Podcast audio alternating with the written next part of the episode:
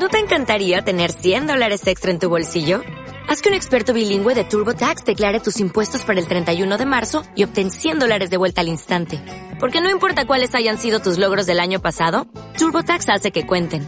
Obtén $100 de vuelta y tus impuestos con 100% de precisión. Solo con Intuit TurboTax. Debes declarar para el 31 de marzo. Crédito solo aplicable al costo de la presentación federal con TurboTax Full Service. Oferta sujeta a cambios o cancelación en cualquier momento.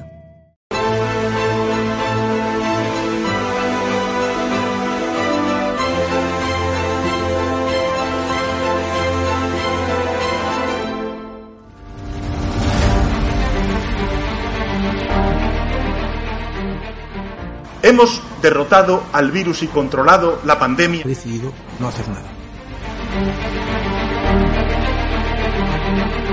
Un dispositivo formado por más de 7.000 policías nacionales y guardias civiles.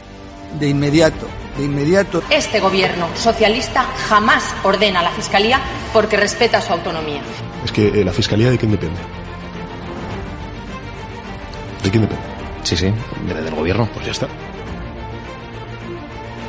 El posible impacto de la enfermedad en la economía de nuestro país nos arrojan impactos poco significativos. Un país que se ha especializado en sectores de bajo valor añadido, la hostelería, el turismo.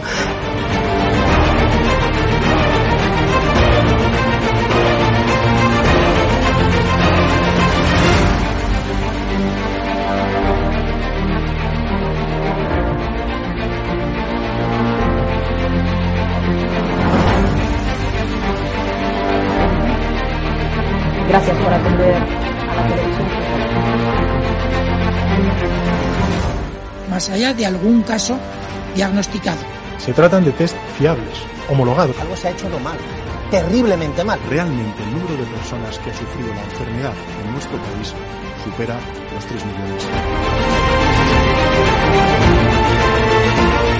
Tengan ustedes la decencia de no gritar desde la bancada cuando un vicepresidente está en el suelo. Este sistema económico no se puede vivir bien.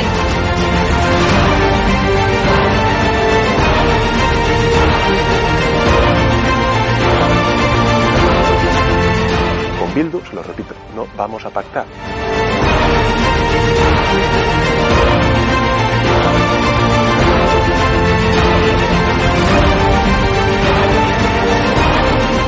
¿Y usted qué le parece que después el rey llamara por teléfono a Carlos Lesmes? Eso me parece improcedente. Creo que trabajar y construir alianzas para avanzar hacia este horizonte republicano tiene que ser una de las tareas políticas fundamentales de Podemos en los próximos tiempos.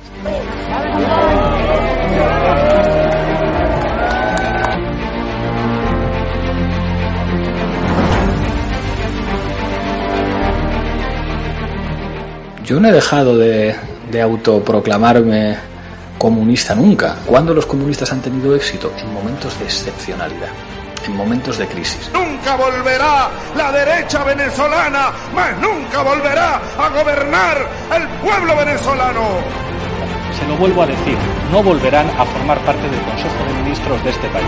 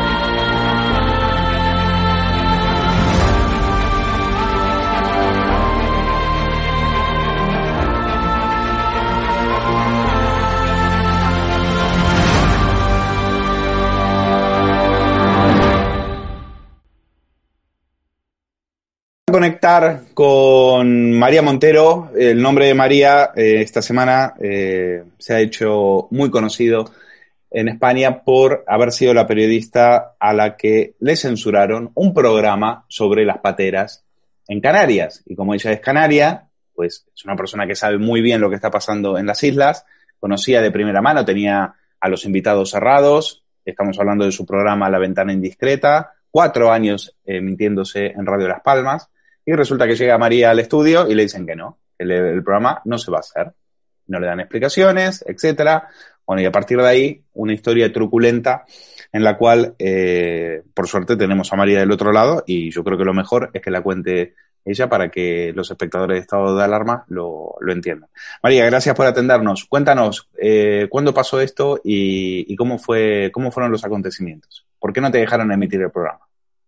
Muchos saludos, queridos compañeros. Un placer participar en vuestro programa. Bueno, pues es una historia donde el periodismo de investigación que hacemos a La Ventana Indiscreta hace 4 años ya, un programa que ha sido trending topic nacional muchos viernes, donde contábamos y destapábamos casos de corrupción, no solamente de Canarias, sino a nivel nacional, pues nos vetaron hace unos días el programa que hacemos los viernes regularmente. Ni siquiera me dejaron entrar con el acompañante que llevaba en ese momento, que era un policía nacional de un sindicato, que era uno de los otros invitados a una mesa redonda que habíamos conformado de trabajo sobre inmigración irregular, donde iban a participar también otros policías nacionales de otros sindicatos, en este caso era SP, UFP, APRO, Asociación de Guardias Civiles de Ceuta y Melilla también, que nos van a contar la realidad de los puntos calientes de la inmigración irregular en España, léase Canarias, Andalucía, Ceuta y Melilla, y también teníamos expertos en seguridad internacional, como Enrique Arias, que es un verdadero entendido del tema y también experto en yihadismo, y bueno, pues abogados, en este caso Antonio Timón, que es un verdadero crack, que también colabora en el Toro Televisión, y teníamos a un estudiante, ya periodista, que había hecho un trabajo fin de carrera también sobre inmigración irregular, y que incluso estamos trabajando para que alguien que había hecho el trabajo del viaje y el trabajo también de denuncia de lo que es venir en una patera hacia las Islas Canarias, hacia Europa, les voy a contar de primera mano cómo funcionan esas mafias. Bueno, pues bien, no nos dejaron ni entrar a la puerta de la emisora, nos censuraron sobre la marcha, sin más explicaciones, y ha sido muy duro para nosotros por una parte, pero por otra parte quiero dar gracias a todos los medios de comunicación que nos apoyáis, a toda España, que habéis seguido esta censura en toda regla en un país democrático como este, que es que nadie se lo esperaba, y sí que quiero separar aquí lo que es Radio Las Palmas, que es donde nos tiene la censura. Antes nosotros utilizábamos una frecuencia FM para salir por la radio de Jiménez Los Santos en radio, que aquí no tiene nada que ver, y que de hecho estamos pues mandándoles lo que ha pasado para que ellos puedan saber y entender qué es lo que está ocurriendo con Radio Las Palmas. En este caso se contaron varios factores. La censura, un tema tan candente como la inmigración irregular en Canarias, que además tenemos una crisis migratoria que no se repetía al menos en los últimos 10 años. Por otra parte, la saturación del puerto de Arguineguín, donde han llegado, del muelle de Arguineguín, han llegado hasta 1.400 inmigrantes irregulares en un día incluso. Comisaría de Maspalomas, que es lo que ha anunciado el primer sindicato en denunciar esto, ha sido Alternativa Sindical Policial, ASP, diciendo que doblan turnos, no tienen vacaciones, conciliación familiar cero, no tienen manos para atender a tanta inmigración irregular. Lógicamente, una comisaría, la más importante de España y de Europa, porque es la puerta, la que para, la que pone freno a la inmigración irregular, absolutamente saturados. Y por otra parte, pues los policías sin medios, incluso abriéndose la PCR a nivel particular, cosa que no ocurre con los inmigrantes irregulares que llegan en pateras. Lo primero que hacen es la prueba del COVID gratuita. Bien, hay que destacar que estas imágenes que tenemos de a lo mejor otros puntos del mundo, donde la gente cruza un océano, cruza un mar, porque está yendo de un país en guerra, porque tiene un conflicto económico, familiar, porque quiere una oportunidad, no es el caso de lo que está llegando a Canarias en este momento, no son mujeres y menores desvalidos, es verdad que algunos han llegado, pero es la minoría, que además son atendidos nada más llegar a Canarias. Sin embargo, la mayoría, lo hemos visto en imágenes de estas pateras, son hombres jóvenes, edad militar, incluso algunas pateras llegan con alijo de hachís. 544 kilos han sido incautados en la Guardia Civil los últimos días también en Lanzarote, en este caso, ¿no? Entonces, ¿con esto qué quiere decir? Que se vende una falsa imagen de lo que es la cooperación en Canarias respecto a gente que llega en un serio problema de inmigración irregular. No es cierto, están llegando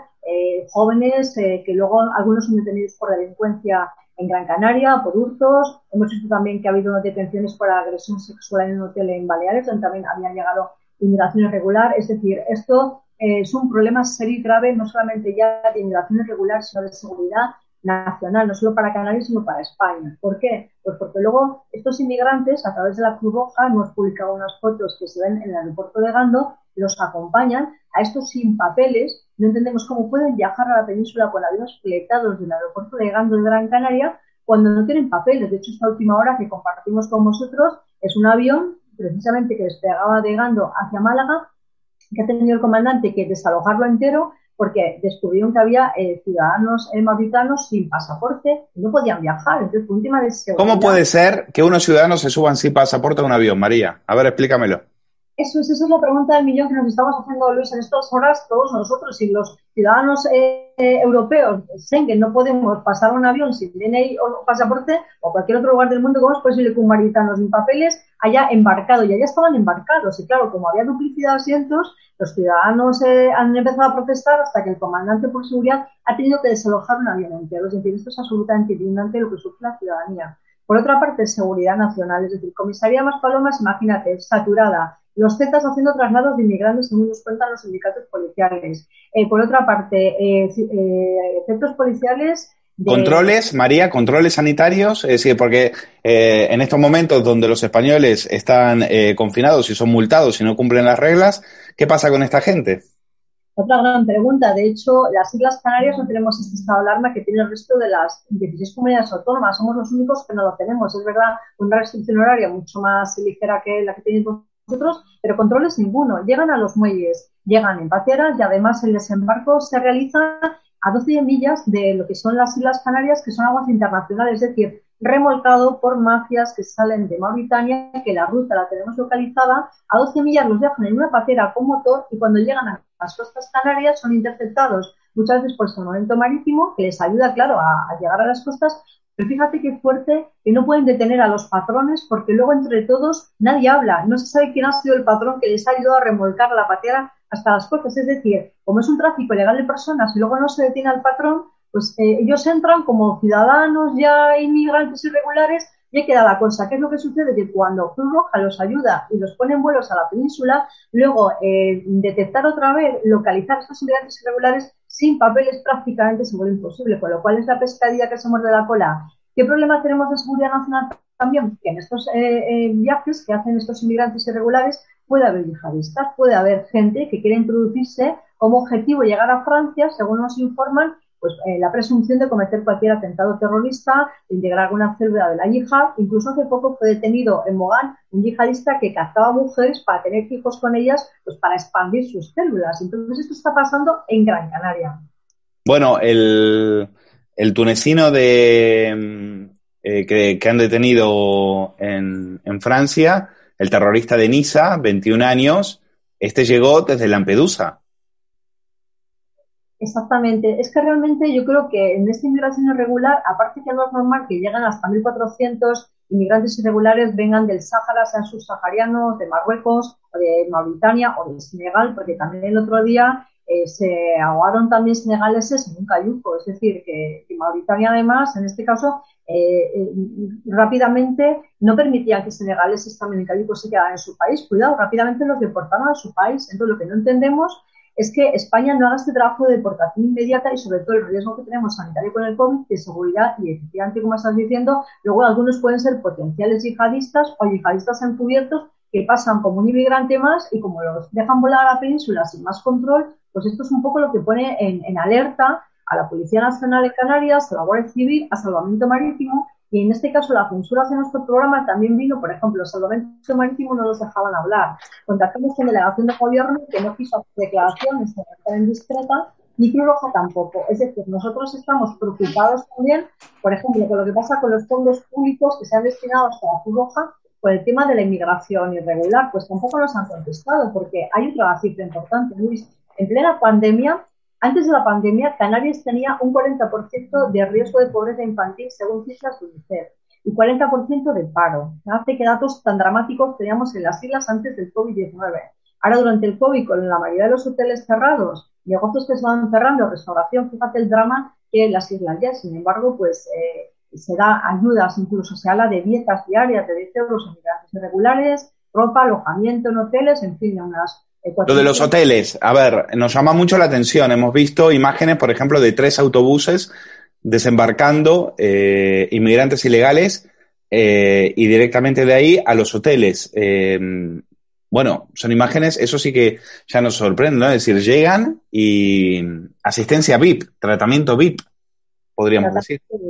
Este sería un buen titular, tratamiento VIP, además indignación de los ciudadanos, que este sábado además en Gran Canaria, precisamente en el muelle Arguineguín, hay convocado una manifestación ciudadana en protesta por esta inmigración irregular y también por el trato que se da a estos inmigrantes que están en hoteles de 4 estrellas, con dinero, incluso hay imágenes de algunos, muy bien, que se tomen una cerveza, que no pasa nada, pero no va haciendo un inmigrante irregular que lo está pasando muy mal, sino de gente joven, que luego está de juerga por allí, que incluso algunos son delincuentes y son detenidos.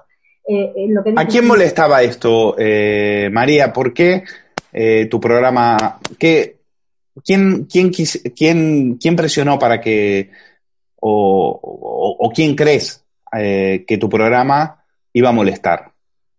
Bueno, nosotros hace mucho tiempo somos muy molestos para Podemos porque hemos destapado este escándalo del caso Tandem en relación al fiscal anticorrupción que acaba de, al que se le retiró la confianza, en el caso de Ignacio Stampa, porque tenía una relación sentimental, según anunció Calvente, con la letrada de Podemos, personada en Tandem, Marta Zor. Entonces, yo creo que estaban las cintas ya tan cargadas, no tengo una información concreta sobre si alguien de Podemos, o del gobierno de Canarias o de España, levantó un teléfono. Esta mañana llamó al director de Radio Las Palmas y le dijo, este programa queda censurado. Yo creo que han sido un conjunto de cosas, de todo lo que veníamos destapando en los últimos 4 años en La Ventana Indiscreta, porque hemos destapado muchos casos de corrupción y algunos incluso han acabado políticos con sentencias sin habilitación para ejercer como cargos públicos. Es decir, nosotros siempre hemos estado vinculados a la investigación y a esta parte más de corrupción. Pero está claro también que se han juntado varios factores, que era un tema incómodo para el gobierno de Canarias, que es un tema incómodo para Podemos, porque la consejera de Podemos del gobierno de Canarias es Noemí Santana, que es muy amiga de Pablo Iglesias, con lo cual cualquier cosa que nosotros contemos de deficiencia de asuntos sociales para los ciudadanos canarios, ciudadanos españoles. Y no olvidemos a Victoria Rosell también, que manda mucho, ¿no?, en Canarias y en Podemos. Que es amiga de Noemí Santana, la podemos ver haciendo campaña con ella, que es amiga de Pablo Iglesias. Por supuesto, molesta con La Ventana Indiscreta por lo que destapamos sobre su partido en relación al caso Tandem. De hecho, contaremos más noticias. Está claro que queda mucho por contar de lo que va a pasar con Pablo Iglesias en el caso Dina, en este caso. Claro, hay un conjunto de podemitas declarados, vamos a decirlo así, enemigos de La Ventana Indiscreta. Y, por supuesto, tenemos también a Alberto Rodríguez, al diputado tinerfeño, que tenemos también pues en el punto de mira, porque ahora se tiene que sentar en un banquillo en el Tribunal Supremo por haber agredido a un policía hace unos años. Es decir, la cúpula de Podemos, tanto canaria como en relación a Pablo Iglesias de cercanía, está tocada. Y nosotros hemos apuntado directamente desde La Ventana Indiscreta a estos miembros que te acabo de citar. Por otra parte, a las autoridades canarias tampoco creo que les viniera muy bien un escándalo donde policías nacionales, bajo el amparo de su sindicato y guardias civiles, están denunciando la vulneración que hay de la seguridad y cómo se ven desbordados y tampoco pueden atender tanto a los ciudadanos cuando necesitan ayuda, porque ellos están desbordados con el tema de inmigración irregular. Tercer punto, bueno, pues Radio Las Palmas tiene una administración judicial hace un tiempo y además están denunciados por la propia Fiscalía de varios juzgados de Las Palmas por delito societario. Y de hecho, a la cúpula de Radio Las Palmas, a la dirección se le piden 2 años y 6 meses de cárcel. Es decir, una semana muy tensa donde estábamos destapando lo que pasaba en la cúpula de Radio Las Palmas, donde estábamos apuntando directamente a la cúpula de Podemos por el escándalo también de la financiación irregular de este partido y donde estábamos pendientes de lo que iba a pasar con el fiscal Ignacio Stampa, con lo cual yo creo que se alinearon los astros, como se suele decir, se apuntó todo para el viernes 23 de octubre, que jamás se me olvidará, y el resultado fue que no me dejaron entrar en el estudio, ni siquiera la Policía Nacional, bajo su sindicato que me acompañaba, y tuvimos que denunciar esta censura. Y lo que agradecemos es a tu medio y a tantos periodistas amigos que nos habéis apoyado en estos días y que esperemos pues retomar La Ventana Indiscreta y que nuestro primer programa será el que nunca nos dejaron hacer con los invitados que teníamos, pero ahora con muchas más ganas de lanzar en antena toda la información que vamos a contar de primera mano. ¿Radio Las Palmas te dio alguna explicación? Nunca, simplemente no me dejaron entrar por la puerta, aunque llamé al director, nunca me contestó y bueno, pues mi compañero de sonido de hace 4 años, con el que hemos hecho muchísimos programas, me dijo que no me dejaban entrar, que lo sentía mucho y ahí quedó la cosa. Evidentemente, todo lo que he publicado se lo he compartido a los compañeros de la emisora, todos están al tanto de lo que hay y es un proceso judicial al cual hemos accedido a la documentación, lógicamente, lo encuentro contrastado porque tengo los papeles de los procesos judiciales en mi poder y, bueno, es muy triste y muy duro como medio de comunicación, no tenga esa transparencia como sociedad, como empresa, como hayan estado funcionando, pero es más, Luis, te voy a decir que nosotros, como somos un programa honesto, que ningún político nos ha comprado nunca ni nos va a comprar, tampoco nos queríamos ver implicados en algo que pueda salpicar nuestra imagen en relación a ningún tipo de delito que se estuviera practicando en esta emisora. Por tanto, nuestro programa está limpio y, como digo, somos personajes en busca de autor, pues esperemos tener pronto una plataforma de radio para seguir trabajando en esta línea, que nos dejen hablar en otra emisora, porque además todo lo que hemos contado siempre ha sido contrastado y en ese sentido no tenemos ningún problema, nada que ocultar. María, ¿a quién le conviene la inmigración ilegal? O sea, este negocio, porque es un negocio, ya lo hemos visto en las ONG, los MENAs, los centros en los cuales esta gente reside, hay gente cobrando, y hay mucho dinero público en juego. ¿Hasta dónde nos podrías contar sobre los tentáculos del negocio del tráfico de personas? Pues yo creo que esa es una de las grandes claves, porque además el Gobierno de España debe trabajar en política internacional para parar, por lo menos, las mafias que operan en otros países. Está claro que no es competencia del Gobierno de España, es competencia de cada país, pero sí el Gobierno de España y Europa tiene competencia para parar que estas mafias dejen de operar en España. Eso sí que es nuestra competencia. Mira, yo creo que es un conjunto de cosas y además tu pregunta en sí misma es una pregunta de denuncia ya, ¿no? Mafias, tráfico de personas, fondos públicos que amparan que lleguen inmigrantes irregulares, que aquí encuentren todas las facilidades del mundo para viajar, para comer, para dormir, para moverse a coste cero para ellos. Y es más, nosotros en Confilegales tapamos una exclusiva captación de fotos de inmigrantes donde ellos están secando su dinero al sol. Es decir, viajan con dinero, 1.000, 1.500 euros algunos de ellos. Entonces ellos secaban el dinero en billetes de 20, 50 euros y los secaban al sol, a la luz del día, a la luz de cualquier ciudadano que pasara y los viera, y por eso captamos esa imagen y la publicamos. Es decir, es una red donde salen gente beneficiada por captación de fondos públicos, como dicen, ONGs que no son tan transparentes, que no deberían estar en este juego de migración irregular. Por otra parte, habría que trabajar deportación en serio por el tema sanitario y el tema de seguridad nacional y también de Europa. Y además habría que hacer una auditoría exhaustiva. Nosotros ya estamos trabajando para que nos responda el Gobierno de Canarias y el de España y Cruz Roja en este caso y ONGs vinculadas a cuánto dinero ellos cuánto dinero cobran, a lo mejor por inmigrante reciben y luego qué le llega al inmigrante también realmente. Es decir, la cadena económica de lo que reciben las ONGs y cómo lo gestionan y qué dinero se queda o se puede quedar por el camino. Yo creo que es un tema que va a dar mucho que hablar, Luis, y me comprometo con vosotros que todos los datos públicos, por ley de transparencia, que nos deben contestar, vayamos recibiendo, recepcionando, por supuesto, contarlo como hasta ahora. Lo que está claro es que hay abogados, incluso me han contado, o de turno de oficio, o abogados simplemente, que pueden estar cobrando por inmigrantes 50 euros simplemente por recepcionarlos, o movilizar documentos, o permisos. Es decir, que es un negocio, es una cadena de negocio en toda regla, y me da mucha pena, con mucha tristeza socialmente hablando. Yo que he sido cooperante internacional en la selva del Amazonas muchos años, es decir, cualquiera que me oiga puede pensar que es que no tengo sensibilidad con la inmigración, todo lo contrario, yo he sido emigrante en Perú muchos años, yo tenía mis papeles en regla, pasé todos los controles en otro país. ¿Y qué hacías ahí? Cuéntanos. Pues trabajaba con menores nativos en la selva amazónica, estaba entre Cusco y la selva amazónica, trabajaba en plena selva. Es decir, menos mal que no me comió ningún jaguar, pero por ahí los teníamos, de los canales en las orillas, ¿no? Pues trabajaba sobre todo en protección a la infancia, porque ahí existen los niños cocaleros, que son niños que dejan de ir a las escuelitas y cobran $1 al día por sembrar hoja de coca, dejan de sembrar papaya poco para comer para sembrar hoja de coca, porque luego la pasta básica se hace en la selva amazónica peruana, y son cientos de kilos de hojas de coca, lo mezclaban con etanol, y esos sacos de pasta básica, las avionetas de Colombia aterrizaban por las noches, que es que yo lo he visto, para sacar esos sacos de pasta básica, llevarlo a Colombia y procesar la droga. Entonces la Fiscalía de Cusco perseguía este delito en la selva y tenía una gran relación con la Fiscalía de Familia de Cusco y me enteraba de un montón de cosas porque estaba ahí trabajando con los menores. Denunciábamos tala de madera ilegal, denunciábamos cómo mezclaban, contaminaban los ríos amazónicos con mercurio porque lo utilizaban para la extracción y separación del oro, de metales o de piedras. En fin, que he visto de todo. Bueno, cuando creía que había visto de todo, plena corrupción en la selva amazónica, cuando es un paraíso natural. Yo vivía en la mayor reserva de biosfera de la Tierra de este planeta y de Perú, me vine a Canarias pensando que me iba a un paraíso a vivir. Pues imagínate qué tristeza me da la inmigración irregular por la parte que le toca a los menores, que eso sí, siempre voy a defender la infancia, y además acaba de lograrse una resolución judicial donde ya no van a separar a los menores de las madres que llegan en pateras en función de una prueba de ADN, que esto también era dramático.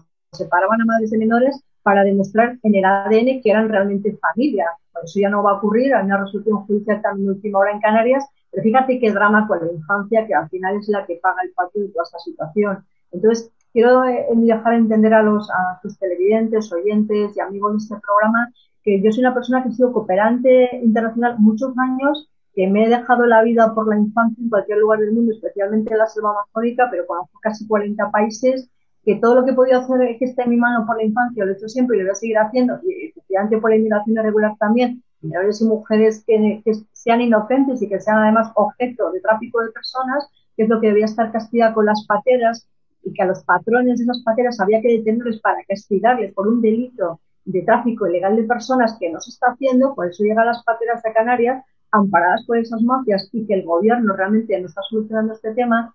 Y por otra parte, pues creo que hay que ser humano con la gente cuando decides salir de un país en conflicto y que no le quede más remedio que huir, pero eso sí, no podemos dejar pasar las leyes que tenemos, cumplidas a rajatabla, y no permitir que entren tampoco yihadistas en nuestro país utilizando la excusa de las pateras. María Montero, lo vamos a dejar aquí, periodista de investigación, colaboradora y redactora de Confilegal. La pueden, todo lo que tenga que ver con el caso Tandem y el entorno Villarejo y demás, lo pueden, tienen aquí a una periodista especializada y que se ha centrado en este caso y ha contado todo lo que había que contar y lo que nos queda por saber todavía. María, gracias por estar con nosotros en Estado de Alarma.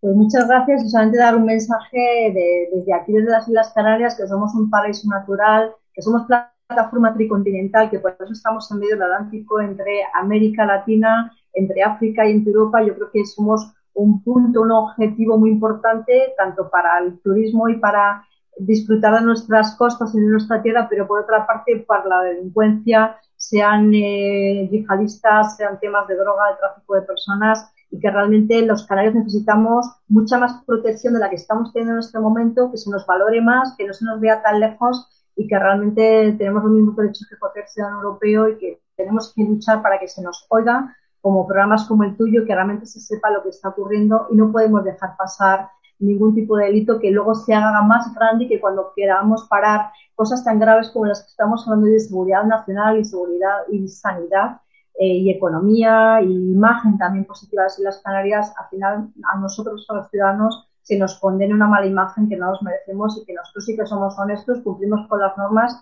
y queremos vivir en una tierra sana y segura. Solamente pedimos que el gobierno de España y Europa nos hagan caso de verdad, nos protejan y nos cuiden y no nos dejen abandonados como hasta ahora. Un beso grande, María. Gracias. Gracias.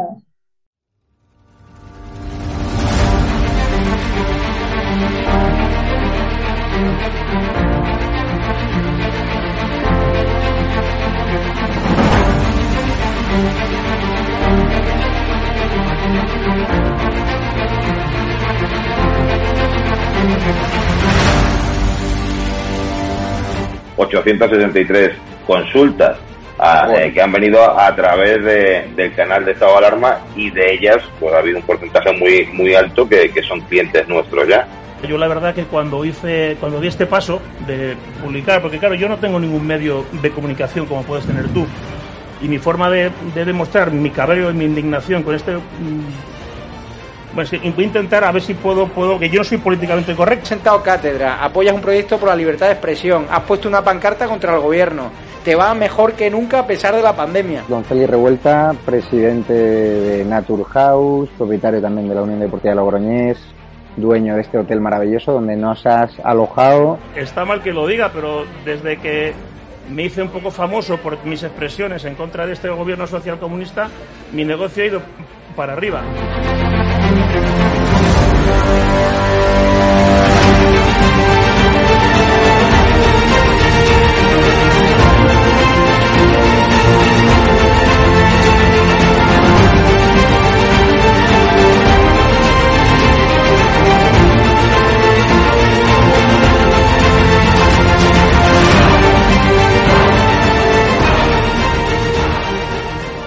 Necesitamos empresarios valientes como tú, que quieran dar a conocer sus productos y que quieran, a su vez, defender la libertad con un proyecto como Estado de Alarma, el mejor lugar para anunciar tus productos o servicios. No hemos tenido ningún problema desde que estamos en Estado de Alarma, ni por Estado de Alarma, y ha sido totalmente beneficioso. Te lo agradezco de corazón porque hacen falta más empresarios como usted que apuesten por proyectos socialistas, por la libertad de expresión y por alojar por la libertad. Es a que personas con independencia de su ideología. Es que aquí puede venir quien quiera. Apóyanos porque merecerá la pena y juntos llegaremos muy lejos.